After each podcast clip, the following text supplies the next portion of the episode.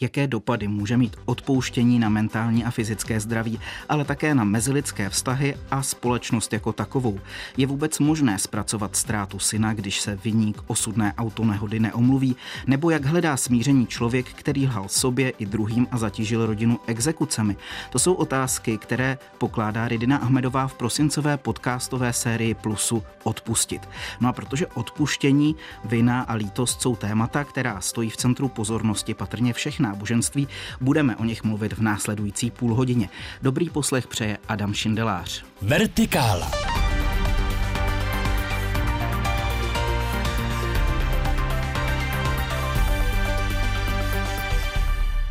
No a protože to téma je těžké, tak ve studiu se mnou jsou religionistka Zuzana Kostičová, dobrý den. Dobrý den. A kněz a teolog Marek Vácha, dobrý den. Dobrý den. Já jsem v úvodu vyslovil domněnku, že odpuštění vina a lítost jsou témata, která stojí v centru pozornosti patrně všech náboženství. Je to tak, nebo vás napadá nějaké náboženství, které tyhle otázky moc neřeší? Nebo je to něco, co je s náboženstvím spojeno bytostně? To je nahrávka na krásný teoretický úvod. Já si myslím, že je dobré si říct, že odpuštění souvisí s vinou. A ten důraz na vinu a provinění to je něco, co je samozřejmě důležité pro člověka obecně, ale antropologie říká, mně to přijde velmi jako podnětné a zajímavé a inspirující, že existují kultury, které kladou větší důraz na vinu, kultury, které kladou větší důraz na ostudu a hanbu. A to jsou dvě různé věci. Jo? Vina je čin, který se stal, který eh, překračuje nějaký řád, nějaký typ řádu. A vlastně vina může být odčiněna trestem nebo může být odpuštěna v nějakém poměru, případně obojím. Zatímco hanba je něco, co Eh, nezasahuje ani tak to, co člověk dělá, jako spíš to, kým je, jak vypadá jeho sebeobraz, jak vypadá jeho obraz na venek. A jsou způsoby, jakým, když dojde k narušení tohohle sebeobrazu, kterému můžeme říkat čest, tak to se řeší jinak než odpuštěním. To se řeší třeba pomstou jo, nebo nějakou formou takovéhle reakce. A v podstatě, když si to vezmeme jako nějakou škálu, tak jsou kultury, které mnohem víc zdůrazňují ten sebeobraz nebo obraz člověka spojený s tou hanbou. To se typicky připisuje kulturám východní Asie, Japonsku, Číně. Pak jsou kultury, které ale zdůrazňují právě ten problém viny. A ten problém viny pak souvisí s daleko větší, řekněme, státní monopolizací trestu a řekněme nějaké odplaty za tu vinu. Jo, to znamená, jsou to dva druhy kultur a podle toho taky máme, nebo dva druhy, jako je to, je to škála samozřejmě, neexistují žádné čisté typy, ve všech kulturách je obsažené vlastně obojí, ale v různé míře. A podle toho ta náboženství těch jednotlivých kultur budou zdůrazňovat různé věci. Jinak bude vypadat náboženství kultury, která jede na čest, kde jede krevní msta, kde stát není příliš silný, jo, kde se jedná třeba o nějaké soupeřící rody. Jinak bude vypadat náboženství, kde je třeba právě silný státní aparát, jasná prostě justice, jasný prostě trestní řád a kde vlastně se eh, člověk sám už nějak mstít nemá a právě se od něj očekává spíš právě to odpuštění. Proto jako generalizovat v těchto věcech není úplně uh, možné. Hmm. A kdybyste viděli třeba českou kulturu, vlastně co, co je u nás jako z těchto věcí silnější? Pocházíme z Evropy, takže u nás je jednoznačně ta židovsko-křesťanská guild culture, ta kultura viny, která má obrovskou výhodu v tom, že člověk zůstává nedotčen, ale že vina může být odčiněna restitucí nebo, nebo podobně, nebo vrátím, co jsem ukradl, etc.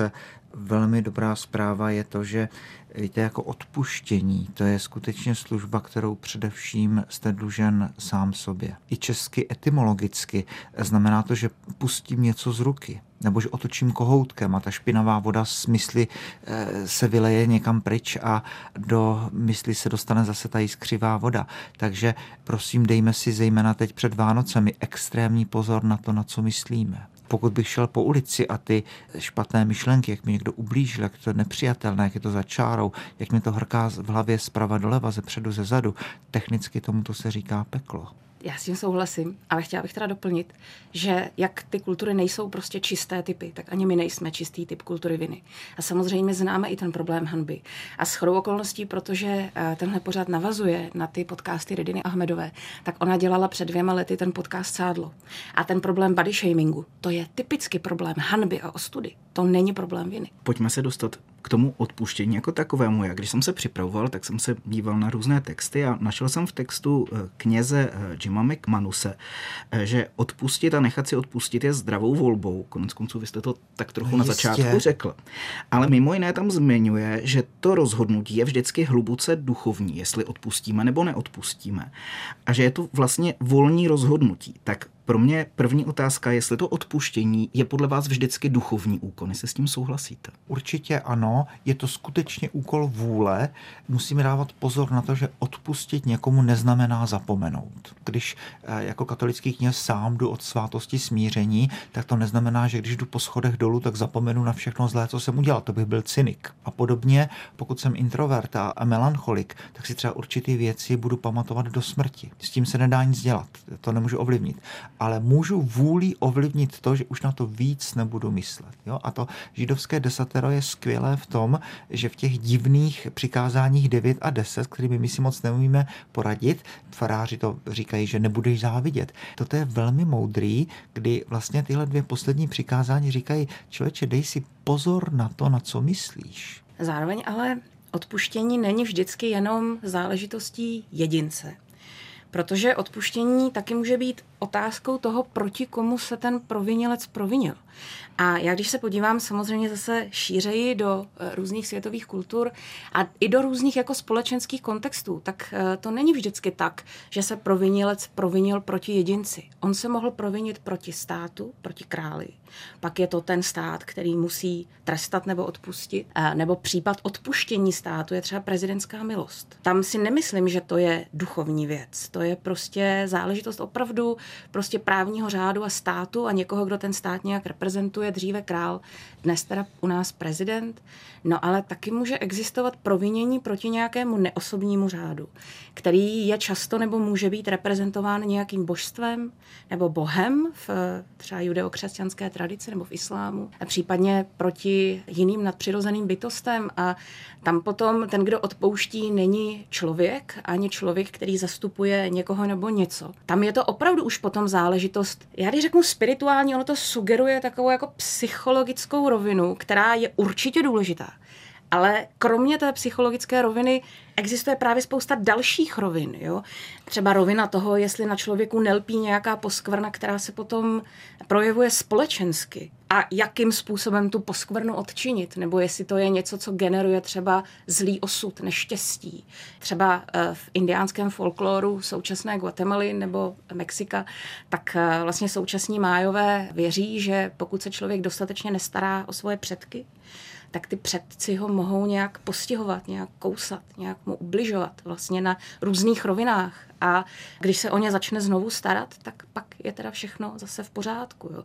To znamená, i to usmíření může být velmi symbolickým aktem, ve kterém ten, kdo odpouští, nemusí být člověk, může to být nějaká transcendentní bytost.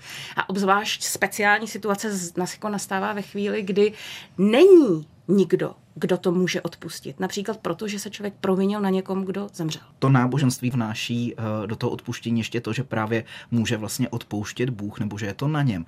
Tak eh, si říkám, jestli to někdy není taky trochu jako děsivé ta obava z toho, že neodpustí Bůh. No tak v židovsko-křesťanské tradici Bůh odpustí vždycky. Hmm. Pokud je lítost, pokud chci začít znovu o lépe, tak vždycky Bůh odpouští. To je jeho vlastnost. Má to vlastně obrovsky pedagogickou rovinu, protože tak, jak se říká, víte, když se díváte občas do zpětného zrcátka, tak je to dobrý. Ale když byste se díval pořád, tak se vybouráte. To znamená, když bych si pořád připomínal svoje viny, co jsem udělal, co jsem dělal opravdu špatně a tak dále.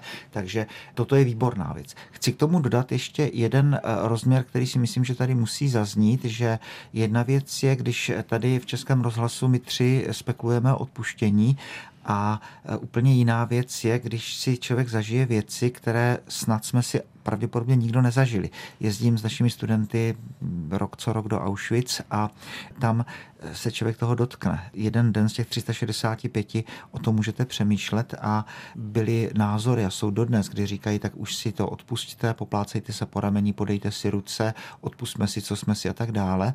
A Rabin Sachs na to říká, víte, jako nikdo z našich se po válce nešel odpálit do německé kavárny, přestože důvody by byly ale odpustit mohou jenom ti mrtví. A druhá historka ze života. V 95. jsem studoval v Bruselu a se mnou v tom domě bydlel můj velmi dobrý kamarád Dorsi Rugamba z Rwandy, Tutsi, kterému před jeho očima hutové rozsekali mačetami šest sourozenců a oba rodiče a on se zachránil s třemi dalšími sourozenci. Tohle všechno viděl a při odčenáši vynechával to slova odpust nám naše viny, jako i my odpouštíme našim viníkům a já jsem si netroufal mu něco říct k tomu, protože já tu zkušenost nemám. Totež dnes po 7. říjnu v Izraeli my tady rádi z křesel dáváme ty knížecí rady, co by se mělo nebo nemělo dělat, ale já nemám tu zkušenost, že by mi někdo znásilnil manželku a podřezal děti, tak potom se budu chovat úplně, úplně jinak. Takže jedna věc je to, co my faráři rádi říkáme s kazatelem a je to naprosto v pořádku, je to naprostá pravda, ale pak jsou teda takové ty hluboké věci našeho nitra, kdy ty věci nejsou tak jednoduché, jak to snad vyznívá z tohoto pořadu. Jste úplně narazil na jeden okamžik, který se objevuje v té sérii Odpustit Ridiny Ahmedové. V jednom z těch příběhů, myslím, že je hned první, tak ten příběh je o nečekané ztrátě dospívajícího syna a bratra ten Vojta zahynul při autonehodě na sedadle spolujezdce, zavinil to vlastně jeho kamarád, který se té rodině pozůstalé nikdy neomluvil, žijou na stejném městě, maminka je věřící, řešila právě tuhle jako krizi víry, to, že v tom odčenáši měla s tou větou i my odpouštíme našim vyníkům jako velký problém, bylo to pro ní těžké, tak mě by zajímalo, jak vlastně jako pracujete třeba vy jako kněz s člověkem, který by ich jako chtěl odpustit, ale prostě ty emoce a ten proces vlastně přece nějakou dobu trvá, než se k tomu člověk dostane. Tak co třeba dělat, když vám přijde někdo jako ve spovědi, kdo vlastně není schopný odpustit ještě? Čistě ve spovědi hřích je vědomé a svobodné porušení božího příkazu. To znamená, to, o čem mluvíte, to technicky za to vlastně nejsou hříchy, protože já můžu dělat, co chci, ale nemůžu chtít, co chci. Já si nemůžu poručit, co mě naskakuje ve snu nebo co mě naskakuje do mysli, když se probudím, ale potom s tou myšlenkou vůlí můžu pracovat a jako pozor, ono je to nakonec kdo z koho, protože eh, tady tyhle myšlenky nenávisti, neodpuštění a podobně, ono mě to opravdu může zabít. Jo, to znamená, znovu opakuji, je to terapie, kterou věnuji sama sobě. Posloucháte Vertikálu. Aktuality, reportáže a rozhovory z duchovního světa, doplněné debatou o věcech mezi nebem a zemí. Poslechnout si je můžete také na webu plus.rozhlas.cz, v aplikaci Můj rozhlas a v dalších podcastových aplikacích. A mými hosty ve studiu Českého rozhlasu Plus jsou religionistka Zuzana Kostičová a kněz a teolog Marek Vácha. Vy jste zmínil to slovo terapie. Několik těch lidí, kteří vystupují v té sérii, mluvilo o tom, že vlastně v tom procesu odpuštění jim pomohla nějaká psychoterapie. Tak vidíte tam, jakou tam vidíte jako souvislost a rozdíl mezi tím nějakým jako psychologicko-terapeutickým procesem a tím spirituálním v tom odpuštění? Každá kultura má nějaké nástroje, jak tohle řešit. Zase, není to jenom věc psychologická, je to věc i sociální, řekněme sociálních institucí, které nějak interagují, které generují nějaké struktury, které pomáhají buď potrestat nebo odpustit, prostě obecně ten problém nějak uzavřít. Jo, a samozřejmě psychoterapie je něco, co tady v nějakém smyslu opravdu je dědictví nebo sekularizovaným dědictvím těch spovědnic. A ono se to může na některých rovinách protínat, protože jako těžko oddělit eh, spirituální stránku člověka od zbytku jeho psyché. Někdo nemáme duchovní potřeby, to je zcela v pořádku, ale na rovině celospolečenské člověk je v nějakém smyslu náboženské nebo spirituální zvířátko, když bychom to měli takhle říct. To znamená, je logické, že i do té jako sekulární psychoterapie tahle ta témata pronikají, ale tím, že jsme sekularizovaná společnost, zvlášť u nás v Česku, tak eh, pochopitelně větší část té psychoterapie s tím vůbec pracovat nemusí a je to v pohodě. Dodávám, že o tomhle krásně píše Viktor Emanuel Frankl, kdy říká, že cílem psychoterapie je zdraví duše, zatímco cílem svátosti smíření je spása duše. To jsou naprosto odlišné věci.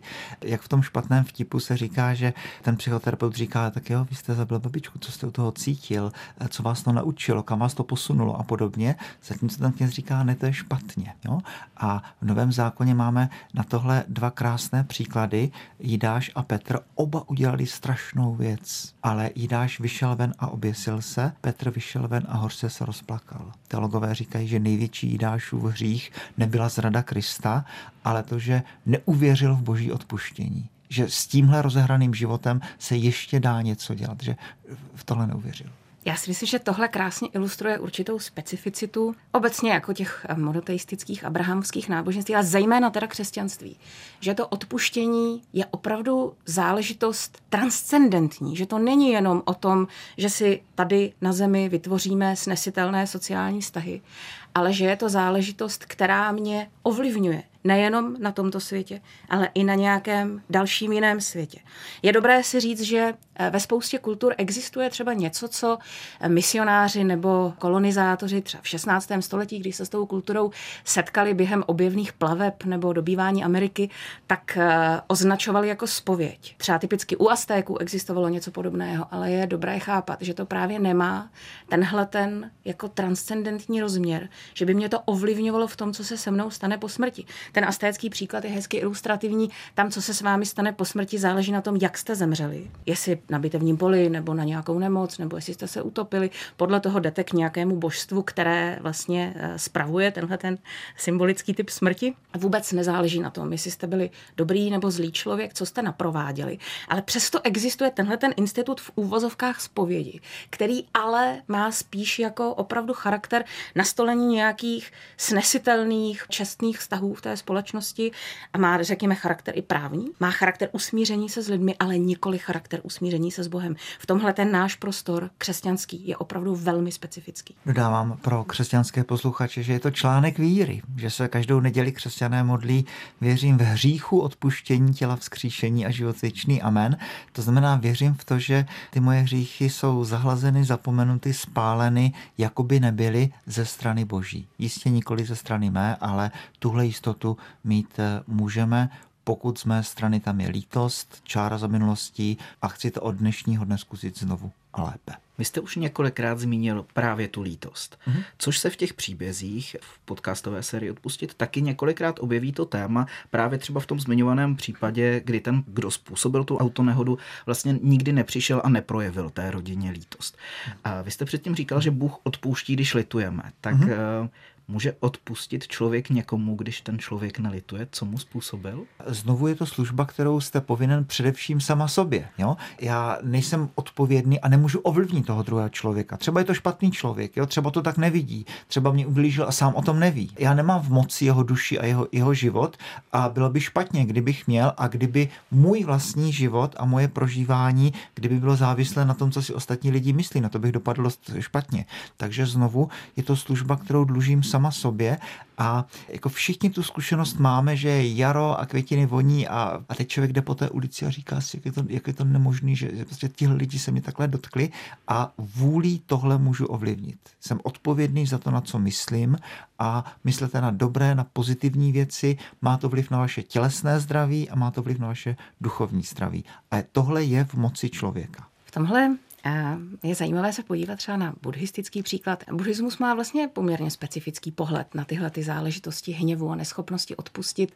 Pro ně je to vlastně forma ulpívání, forma kažení si své vlastní karmy, že je potřeba právě tyhle ty myšlenky odložit, nechat je vrátit se tam, odkud přišli, protože my si tím ubližujeme sami, v podobném trošku smyslu jako v tom křesťanství eh, s jinými teda, ale samozřejmě transcendentními důsledky. Asi se ale zároveň shodneme na tom, že když ten člověk, který se proti nám proviní, se nám omluvují a lituje toho, tak to odpuštění bude pravděpodobně o něco jako jednodušší.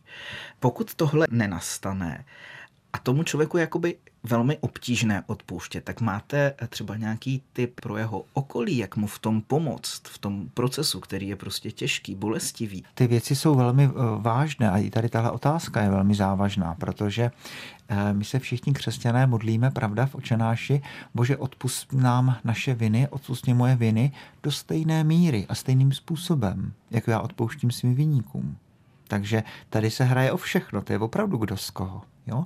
A známe, eh, možná v tom křesťanském kontextu, eh, známe podobenství, kdy eh, tam ten král dělá účtování a tomu jednomu odpustí dneska asi stovky milionů korun a ten celý šťastný jde ven a tam potká kamaráda, který mu dluží 100 eh, denárů, to znamená zhruba tři měsíční mzdu, chytí ho pod krkem, křičí zaplať, co si dluží, je to naprosto spravedlivé a pak dopadne špatně. Takže Ježíš tam potom dělá střih v tom evangeliu a říká, tak takhle dopadnete taky, pokud ze srdce neodpustíte svému bratru. To znamená, eh, není to jenom otázka nějakých hezkých slov nebo emocí nebo pocitů, ale je to otázka života a smrti, protože pokud eh, vám neodpustím, tak, tak mám docela slušně zaděláno na to, že potom ten můj život nedopadne úplně dobře. Já věřím, že Bůh odpouští vždycky, že Bůh neposílá nikoho do pekla, ale že já sám jdu do pekla že je v rejstříku mých možností odmítnout lásku, což je stav, kterému technicky říkáme peklo.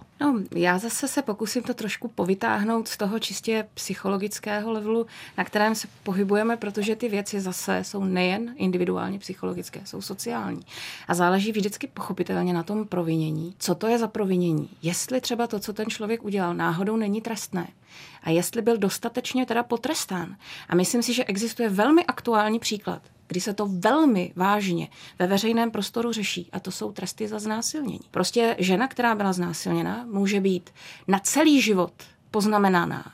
Může to být přesně třeba příklad toho, kdy je velice obtížné tomu člověku odpustit, protože nadělal strašnou paseku s lidským životem, zvlášť v případě, pokud je tam třeba nechtěné těhotenství nebo nějaká další podobná pekla a ten člověk eh, půjde k soudu a vyvázne třeba s podmínkou, pak už to není jenom otázka toho, jestli já mu dokážu odpustit, to je pochopitelně vždycky tak. Vždycky je to otázka toho, jak ta oběť dokáže tu věc uzavřít. Ale zároveň je to otázka toho, jestli ta společnost dává adekvátní tresty. Jestli je to spravedlivé, protože říkali jsme si na začátku, že kultury viny jsou kultury, které pracují nejenom s otázkou odpuštění, ale i s tou otázkou trestu. A to je něco, co tam prostě nutně v, tom, v té rovnici jako vězí. To je nějaká jako neznámá, kterou je důležité tam dosadit, abychom rozuměli té celkové situaci.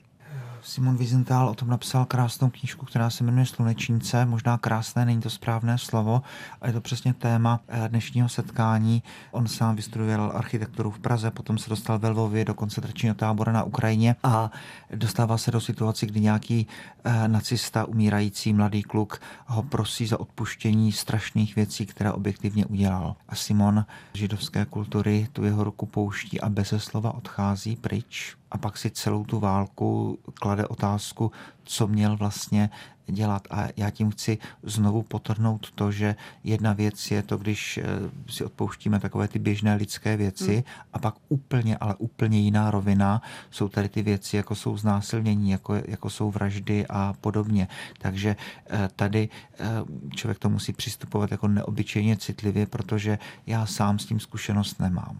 Takže mně se dobře kážou knížecí rady ale jako byl bych velmi opatrný, kdybych se setkal s nějakým člověkem, který si prožil takovýhle nějaký hrůzy, aby ho poplácal po rameni a doporučil mu, že má odpustit a že to je výborná věc a podobně. Tady bych spíš doporučoval mlčení a určitou účast. My se pomalu blížíme do finále eh, naší debaty. Já jsem tady měl nachystanou spoustu otázek, na které bohužel nedojde, ale přece jenom ještě takhle v závěru já bych chtěl končit na trošku optimistickou uh, notu, protože se zároveň blíží pomalu už taky konec roku. Hodně lidí vlastně jako bilancuje. Je to pro vás ten jako správný okamžik teď otevřít tu otázku, jako co odpustit? To je krásná otázka. Já myslím, že to eh, pro religionistu je nádherná příležitost zevrubně pohovořit o různých eh, případech velkých svátků v eh, různých kulturách lidstva, kde se právě, řekněme, obřadně, prostě rituálně odpouštělo. Dělá se to v judaismu na Jom Kippur, dělá se to v indickém kontextu na svátek Holí. A myslím si, že u nás ty Vánoce opravdu s tím taky souvisejí. Není to tak výrazné, že by Vánoce byly svátky odpouštění, ale mnohdy si odpustíme třeba z praktických praktických důvodů, protože pak spolu musíme sedět u štědrovečerní tabule a není úplně příjemné dělat si tam dusno. Tohle je zároveň něco, co souvisí s tendencí právě na ty novoroční svátky čistit, uklízet. A to nejenom byt, jako u nás v naší kultuře s vánočním úklidem, ale i ve svoji duši bilancovat, uzavírat, vyhazovat, řekněme, staré nepotřebné krámy, jak ze špajsky a ze skříně, tak prostě ze svojí hlavy. Eh, myslím si, že to je opravdu dobrá příležitost a je vždycky fajn, když ten rituální a sociální kontext může hezky spolupracovat s tím psychologickým. Já bych se přimlouvala za vánoční smíření. Dom Samuel to říká krásně, ty opat kláštera v Novém dvoře, že pokud se pohybujeme mezi lidmi, tak máme den co den mnoho a mnoho příležitostí odpouštět, protože jsme lidé, protože si chtě nebo nechtě děláme na schvály a třeba, třeba i nechtě. A pak jsou takové krásné svátky, jako jsou právě Vánoce, které jsou typicky svátky rodin, svátky toho, kdy se takzvaně nic nedělá a v mé tradici katolického křesťanství i lidé, kteří třeba moc do kostela nezavítají, tak aspoň před těmi Vánocemi jdou ke svátosti smíření. Abych vstoupil do toho vánočního období nejenom s těmi dárky, s tou radostí, s koledami, pohádkami, toho, že jsme spolu s tou krásnou oslavou, toho vynikajícího, překrásného času, kdy se vlastně nic neděje, kdy si jenom povídáme, tak abych do tohoto prostoru vstoupil sám s čistou duší, protože eh, věřím, že takový, jací jsme, takže to ovlivňuje naše okolí. Jo, že modlitba neproměňuje moje okolí, proměňuje mě samotného a skrze mě se mění i lidé kolem. V tomto smyslu jsem velmi vděčný svým přátelům, že mě táhnou vzhůru. Tolik kněz, teolog Marek Vácha, který byl spolu se Zuzanou Kostičovou, religionistkou, hostem dnešní Vertikály. Já moc děkuji za váš čas, že jste přišli a přeju hezké i blížící se svátky. Děkuji za pozvání. Odpuste nám všechno. Dobro. A hezký den s Českým rozhlasem Plus přeje Adam Šindelář.